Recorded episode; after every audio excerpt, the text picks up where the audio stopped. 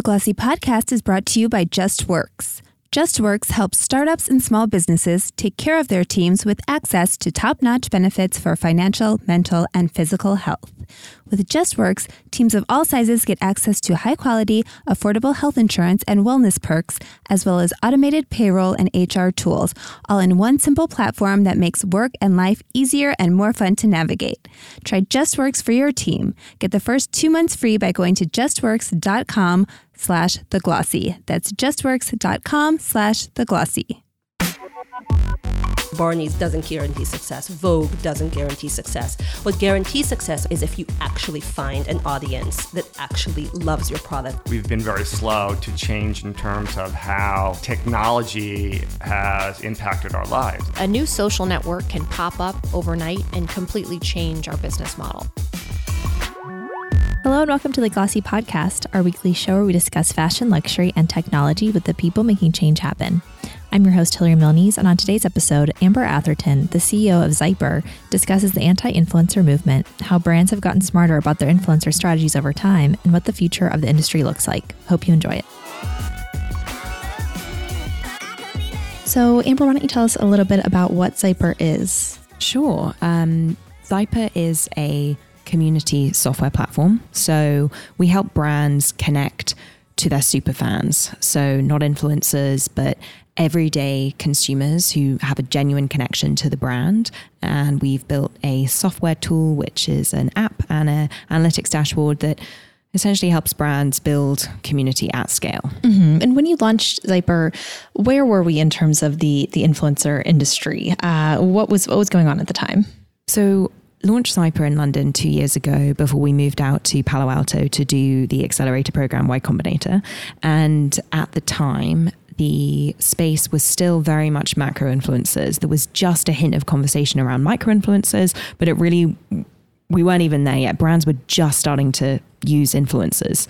Um, and it's amazing how rapidly the democratization has taken place from macro to micro to nano. Mm. Um, so it's it's been a really a, a rapid rise of this being an always on part of a brand's budget. Mm-hmm. So I think even the rise of micro influencers hints at, you know, what, what you're talking about today, which is this idea that influencers at large have you know maybe lost some of their engagement or just how they're able to relate to customers especially on on behalf of the brands that they're working with. Um, so how do you kind of explain the way that micro influencers came to be? Like if, if we're talking about this push from first that we had these mega influencers and then these these smaller influencers started mm-hmm. up where did that come from?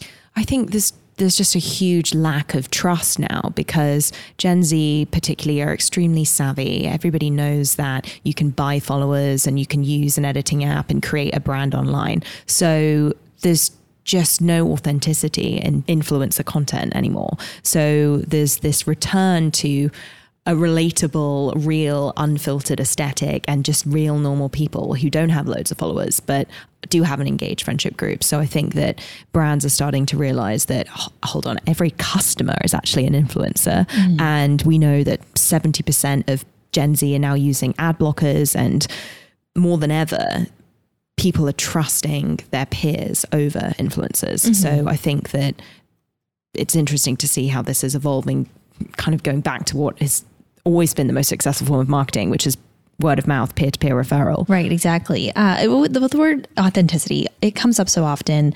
Even I think we're in the uh, age of authenticity fatigue, at least in the way that marketers mostly talk about it. Where do you think is the most effective use or form of, of authentic brand marketing, and especially on the influencer side? I think that something that sets Zyper apart is we're more of a loyalty program and the community element of it is really important. It's not just a, oh, you know, here's a brief, go and create some content for us as a solo person. It's much more about being part of a network of people that genuinely love a brand and care about, you know, the values of the brand. You know, if we both like Tom's shoes, it's probably likely that we both like the same films or maybe the same music and you actually create friendships and there's more that a brand can tap into there than just content. It's actually uh, you know a network. Mm, interesting. And, and how does zyper help to create that that network effect? Uh, you know what were brands looking for in you know when you were working with them? How did you sort of pitch it as like this is you know sort of like an influencer tool but but not really Really, it's about how we identify these fans. So that's what we spent so long building in this garage in Palo Alto was a way to build a social graph that uses computer vision, complex queries, and natural language processing to really identify those peer-to-peer groups um, on a massive scale. And we're looking at people who have a genuine connection to the brand, um, who've posted about the brand, not the reverse of what an influence marketplace is, which is, you know, I might say, oh, yeah, I, I love working with Tom Shoes. I'll pay me to work with Tom Shoes. Whereas we flip the model completely on its head and say, hey, we've actually noticed you and you really do love Tom Shoes. So you can't just apply to be working with the brand we have to you know validate mm-hmm. the connection mm-hmm. and you know in the what you've been hearing from brands what what are they looking for from influencers today do you think they've kind of been burned by this idea that oh if they get someone with millions of followers hundreds of thousands of followers that their reach is automatically going to explode what's what's kind of the reality of the situation there it's a great question and i think it's one that brands are going to continue to struggle with in how do you get away from using reach as the main metric for mm. gauging success. Mm-hmm. And we really try and advocate for high engagement and authenticity in terms of the level of conversation that these brand fans are having around the brand. And I think that's a key point is that how do you as a brand manager now that instagram's removing likes how are you going to measure success from these community or influencer campaigns. And, and ultimately, it's got to be driving sales at the end of the day. Mm-hmm. And I think um, that's that's the, the, the where influencers have particularly lacked is it, and why part of the founding story of Zyper is that I had an e-commerce company, I set that up and a lot of influencers bought and wore our jewelry and often what happened there was you know it led to a huge spike in traffic when Beyonce or Cara Delevingne was wearing our jewelry. But what really drove long tail growth and user acquisition was when we were getting involved in these fangirl communities on Tumblr. Mm-hmm. And that was a phenomenal way to drive LTV. Yeah, how do you make sense of that? The the difference between who can drive traffic or you know awareness and who can actually drive sales? It's really fascinating. There are different patterns that we see in terms of somebody's aesthetic profile, uh, what their brand affinities are, how they talk about a brand versus people who are driving traffic versus sales. So uh, there's a whole pocket of men in the in a fashion brand community that we work with that are really driving sales through group chats and that's they're sharing their link it's secret codes it's not public and um, it's an ever evolving pattern that we're looking for of like okay if i post my sh- shoes i'm working with a shoe brand and i post them as, as a flat lay style we learn oh actually that type of image this week has driven more sales than another type of image. And then we can optimize the community to be creating or talking more in that way as long as it still feels honest and how they would create content anyway. Mm-hmm. How much control should a brand have when working with influencers or communities around the, the type of content that they are sharing with their fans or, or, posting on behalf of the brand? It seems like, you know, what we've heard is that a lot of influencers are hired by the brands because of their own aesthetic, but some brands have a hard time letting go of that control. Yeah, I think particularly when we're working with luxury brands, it is a struggle. Uh, they obviously have a responsibility to protect their legacy, and uh, the idea of letting a community interpret the brand values in a way that they feel fit is is scary for a heritage brand. And I think that we it's just sort of little by little, we do have a function where you can create a brief and campaign details within our dashboard. And I think some guidance from a brand, but ultimately, this is where it comes down to really finding the right people. Do they have? That's why we've put so much, place so much importance on the aesthetic um, and the computer vision side. Is you know, are they going to create a piece of content that is off brand on their feed? Probably not, because their entire feed is like that aesthetic that we know will work well for X luxury brands. So mm-hmm. we're already lowering the risk factor before we've even started working with somebody. Um, but I think a balance between having some guidelines and giving people the option to create something that feels natural is important. For the platforms that you work on, I'm assuming primarily Instagram. Are there other channels that this comes into play with? Yeah, so we use um, Instagram, Twitter, and now YouTube. So um, we've just integrated YouTube, and we're able to run the same filtering on YouTube in terms of finding a brand's top one percent of fans on YouTube as we are on Instagram. And for for brands on the on the uh, topic of traffic versus conversion and, and brand awareness and where that all com- comes into play, like what do brands usually want to get out of these partnerships? Is it to, just to drive sales? I imagine you know to your point, word of mouth and, and just sort of you know raising a brand's profile by what you know sharing it with customers that validate you know the brand and, and the products. How do you think about or how do the brands think about in, in, in their work with you what what they're really looking to get out of it in terms of engagement? I think what we're really hearing from brands now is that they want to turn their most passionate customers into brand advocates. And that's not just to create content, but it's to develop new products, it's to hear feedback, it's to be a focus group 2.0. So it's realizing that we're increasingly living in a decentralized world. The consumer has more power than ever with their data. Influence is being democratized, and really, a brand's customers are their best asset in terms of being a product development and marketing department. And if they can identify and bring these people into the brand and allow them to have the access, then they're going to remain relevant. And do you think that this is coming from a pushback against you know the way influencers have been introduced to customers and the way they've worked with brands so far? Uh, you know, I think to your point, word of mouth and that type of organic engagement seems to be a little bit, little bit of a pushback to all of the paid posts we're seeing on Instagram and, and, and social media platforms. So within the in, the influencer community, it's like this this community mindset, this um, you know super fan idea that seems to be pushing back against this generic influencer approach. Yeah. I think influencers are essentially a new media buy, and it's fairly obvious that influencers there's going to be a programmatic tool where you can just you know buy ad spots on influencers feeds. And i think what we're seeing sort of rise up is this real movement that is so um you know anti targeting anti targeted by ads much greater concern over privacy and security. And just a lack of trust of people who are outside of your friendship group, um, which you know it's not something new. We're just we're t- I think there's probably just fatigue. We've reached peak social. People want to get off Instagram or they have a Finsta and you know a passion account, and it's there's just a backlash I think against what has been created by Facebook. The Glossy podcast is brought to you by JustWorks, a new type of support system for work and life. JustWorks helps startups and small businesses take care of their teams with access to top notch benefits for financial, mental, and physical health. With JustWorks, teams of all sizes get access to high quality, affordable health insurance and wellness perks, as well as automated payroll and HR tools, all in one simple platform that makes work and life easier and more fun to navigate. If you ever have a question about your benefits, you can call JustWorks anytime. 11 p.m. on a Sunday, New Year's Eve, their around the clock support team is standing by. Try JustWorks for your team. Now, for a limited time, get the first two months free by going to justworks.com slash the glossy. That's justworks.com slash the glossy.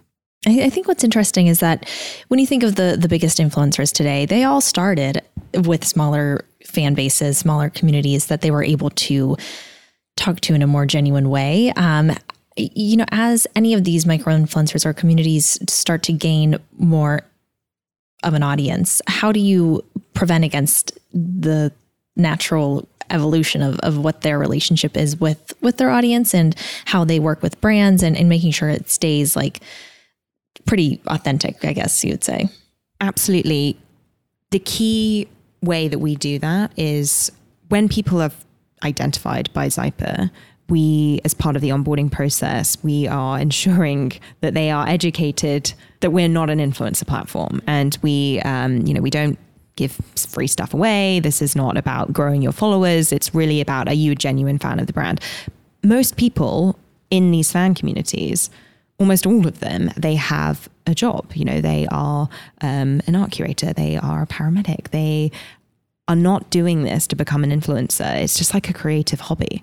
And it's that element of it being a community and meeting other people and uh, having like the opportunity to co-create with a brand you love that that is the motivation versus gaining followers or being paid however it does often happen where we've created this community and beautiful content is coming more and more every week and then you end up becoming a better content creator you grow your followers and then suddenly a brand reaches out to you and says you know hey we'd actually like to pay you to do this.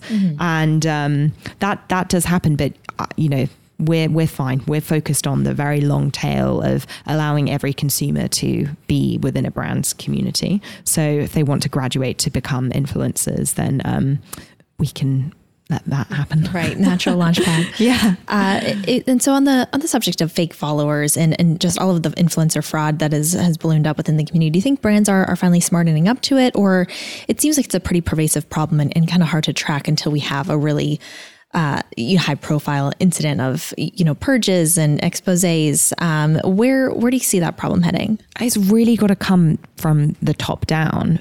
Brands need a new metric to measure success by that isn't reach. It's the conversation is still so centered around the number of followers somebody has or how much reach somebody has. But if that reach is completely fake, then how can you possibly use that as the metric to judge success by?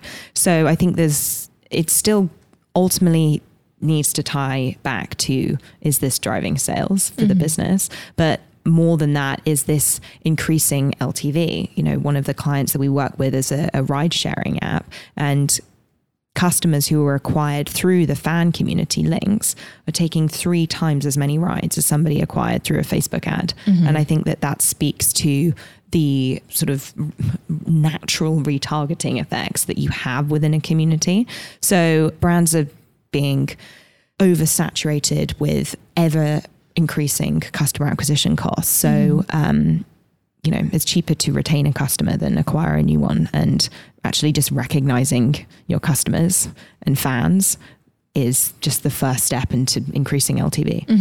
Yeah, on the on the um, topic of customer acquisition costs, how does this help to lower those? You mentioned lifetime value. Obviously, if you can if you can up that by building better relationships with customers from the outset, that's one way. But in terms of how brands can actually get into the door with new customers, outside of paying a really big, uh, you know, influencer post fee or putting more money behind a sponsored ad campaign, where do you see this this falling into that that broader strategy to help uh, lower customer acquisition costs? that's why a lot of our clients see Zyper as a loyalty program. It is a longer term, always on part of your marketing strategy, and it's not overnight. Um, it builds over time, and it's not just a quick fix. And I think that that's the uh, issue with with influencer marketing is that you um, you know sometimes you get a hit or a miss you get a hit you get a lot of sales and then it's a miss. And uh, this is just a proven strategy of you know community compounds over time. And the more people we build into the community um, the more people want to be a part of the community and want to be customers. So i think we see it as if we can identify the right people to advocate for your brand um, and their friendship group is the right audience to be advertised to and converted as potentially new customers, um, then that's really powerful for brands to leverage.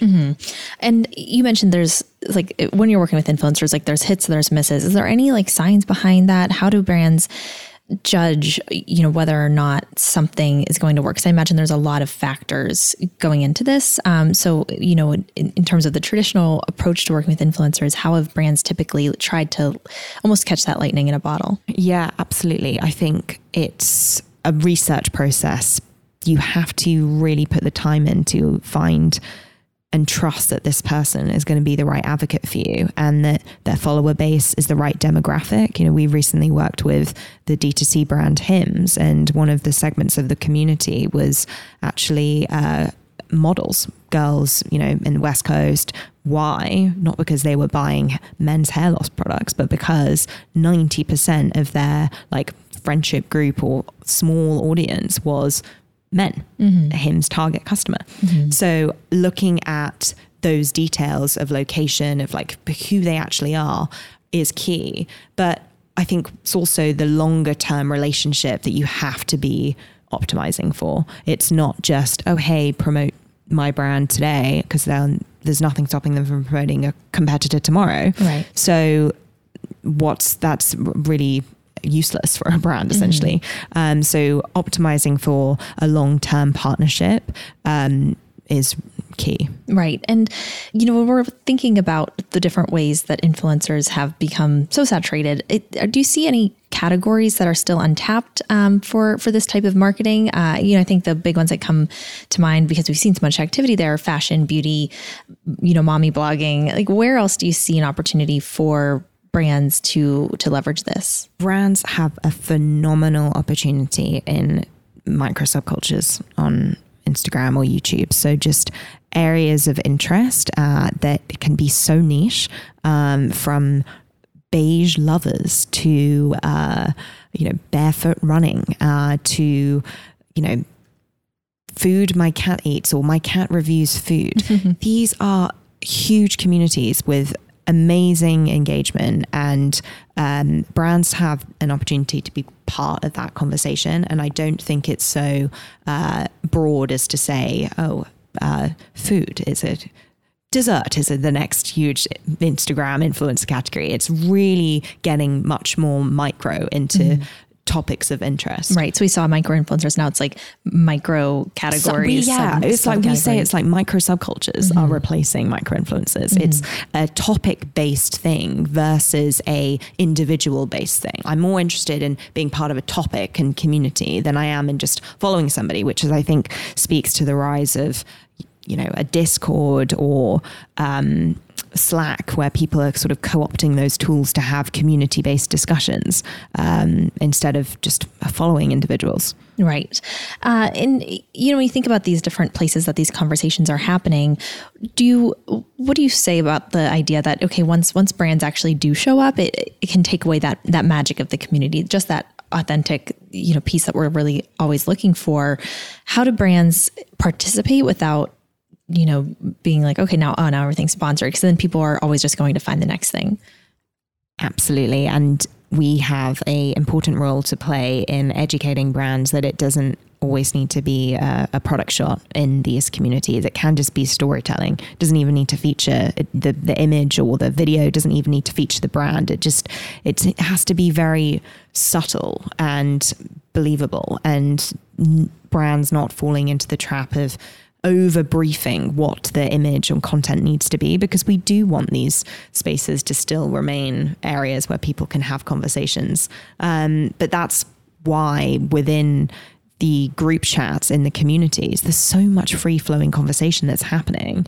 And the brand is almost the vehicle for the social network. So as long as they sort of step out the way and let the conversation happen naturally, then um, I think people will still stay engaged and not try and look for a new area.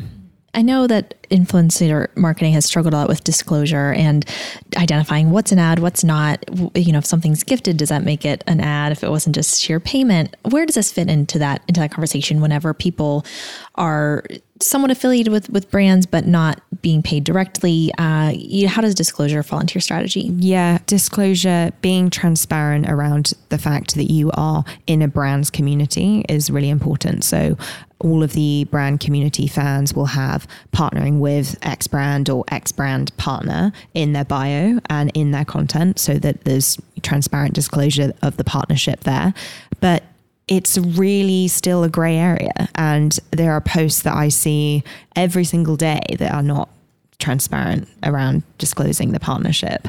And um, it's it's difficult because it is is a, is a loyalty program. If you get a free gift with purchase uh, or you're rewarded for, for spend, is that should you be declaring that if you mm-hmm. post about it? Mm-hmm. It seems like the laws haven't really kept up with with the evolving market. Absolutely not.